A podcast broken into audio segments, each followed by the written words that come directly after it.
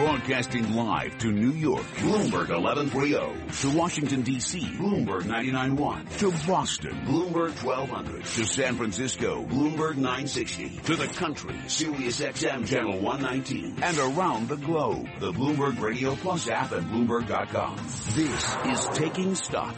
Coming up on Taking Stock, we'll take stock of Waste Management. They raised their 2016 earnings guidance. They reported better than estimated earnings. They got a revenue boost from positive market conditions. We'll speak with Jim Fish. He is the president of Waste Management. Just got to quick give a, a, quick heads up as well. A movie star, a TV star, a Marine who is taking theater to military bases around the world. Adam Driver also coming up on Bloomberg Radio today. Now to our own Catherine Cowdery in the newsroom for a Bloomberg Business Flash. Thank you, Kathleen. The stock market heading for its worst day since the sell-off following Britain's vote to leave the European Union. Retailers are posting their steepest losses in five weeks after sluggish income growth in June meant consumers had to tap into savings to maintain their pace of spending. Kohl's and Macy's are down about 5.4%.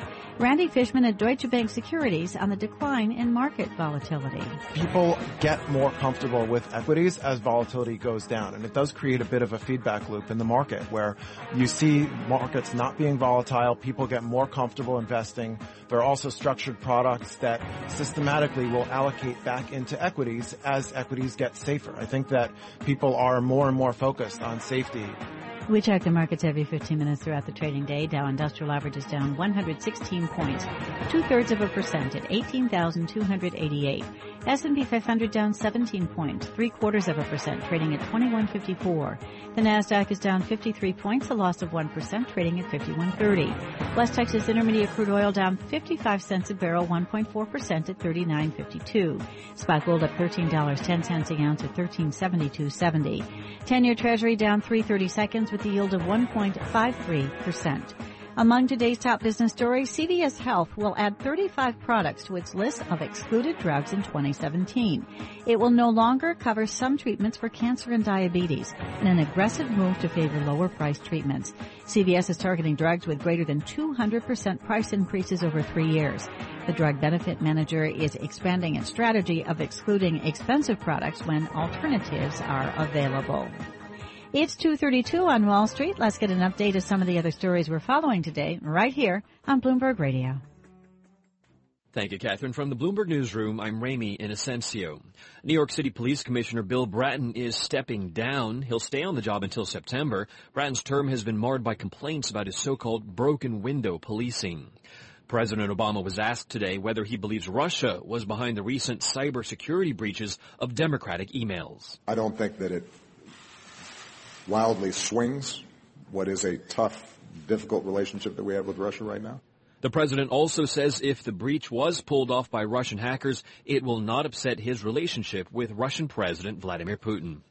Bottled water will be more popular than soda for the first time in the U.S. this year. Here's Bloomberg's Bob Moon. It's not just convenience or the switch from sugary drinks. From Nestle to PepsiCo, bottling companies have waged a decades-long campaign against tap water. Take this Fiji water commercial. Bottled at the source, untouched by man. Prompting skeptical comedian Lewis Black to push back against the trend a few years back. Aquafina? I think it means the end of water as we know it. Maybe he was onto something. Bottlers and analysts say fears over what's coming out of the taps, such as Flint, Michigan's lead contamination crisis, are causing more people to seek a safe and sealed source of drinking water. Bob Moon, Bloomberg Radio. And the state has approved a plan to generate half of its power from renewable sources by the year 2030. The strategy involves big subsidies to extend the operational life of upstate nuclear plants while the state expands its use of solar as well as wind energy. While many environmental groups cheer that policy, some oppose what they call a costly and unnecessary investment in nuclear power. Global News 24 hours a day, powered by more than 2,600 journalists and analysts in more than 120 countries. I'm Ramy Inocencio. This is Bloomberg. Catherine. Thank you. Now let's get a quick update of the benchmarks. Dow Industrial Average is down 116 points at 18,288. S&P 500 down 17 points at 2154. The Nasdaq is down 53 points at 5130. And that's a Bloomberg Business Flash. You're listening to Taking Stock with Pimm Fox and Kathleen Hays on Bloomberg Radio. Waste Management. It raised its 2016 earnings guidance. It reported better than estimated earnings. The trash collector saying that market conditions, in fact, it is the number one garbage disposal company in North America. Uh, it said that market conditions were positive for the company and for the industry. Here to tell us more is Jim Fish. He is the president of Waste Management, newly appointed the president of Waste Management, joining us from Houston, Texas. Jim Fish, thanks very much for being with us. Thanks for having me. Just give people a little bit of an overview of waste management. I know that you've got over 20 million customers, almost 250 landfills, but maybe just give people an idea of the size and scale of your operation.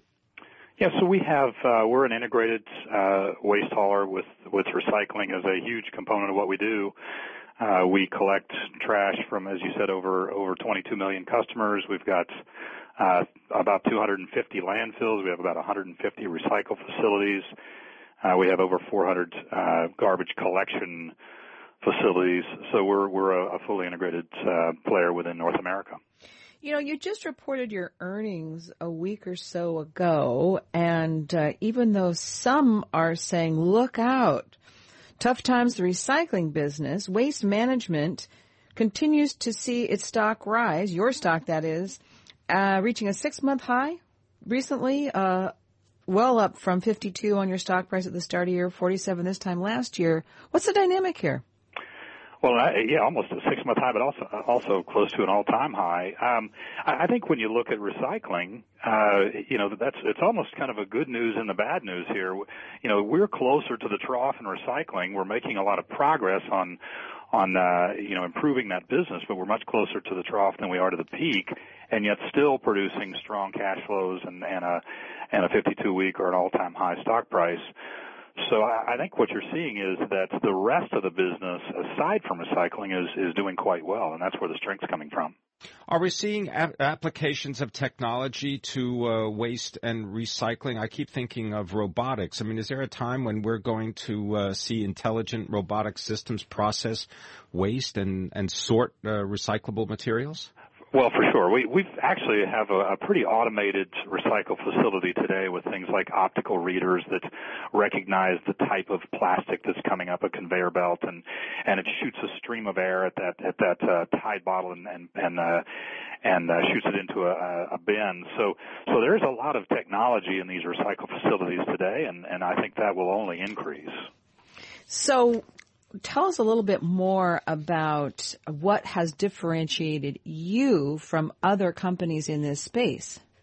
Well, I, think first and foremost, uh, you know, we've taken a, a strong stance on pricing, and and you know the way we've referred to pricing in our industry is there's there's not much in the way of price elasticity. Nobody says, okay, now they've lowered the price low enough that I'm going to create more trash. It's not like big screen TVs where you where you lower the price of big screens and you might create enough demand to to put you economically ahead. So really, the only right answer with respect to our business is to increase price, and we've taken a leadership role there. Does that mean that you'll forego certain, let's say, recycling contracts because they're not going to really help your margins? Well, no, I think what we, you know, we're looking at recycling as, as, you know, in need of, of improvement.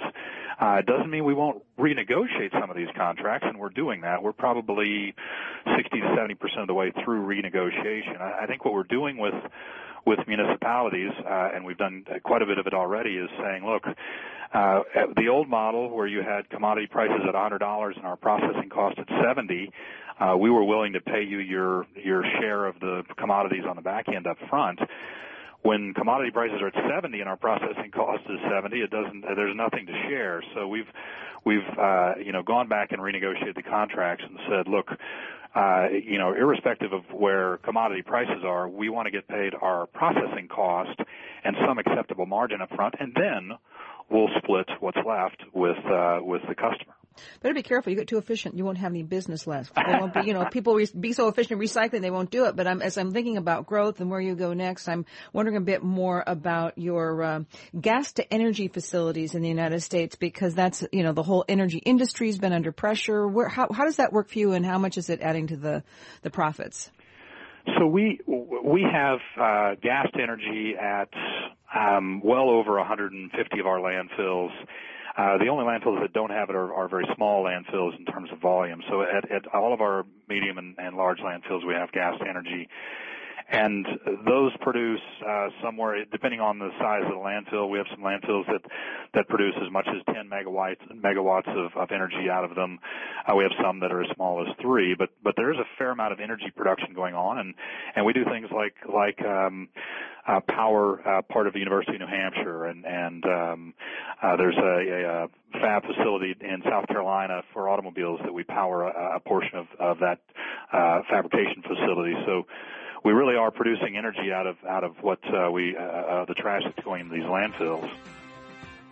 Many thanks to Jim Fish, president of Waste Management based in Houston, Texas, navigating the twists and turns of the recycling, the garbage industry, you could say effectively, and guiding his company to nearly record earnings last week. I'm Kathleen Hays along with Pimm Fox on Taking Stock. This is Bloomberg. Coming up on Taking Stock, he was a jarhead, a devil dog, a Marine. Adam Driver, also an actor, featured in Star Wars Episode 7. He's bringing theater to the military.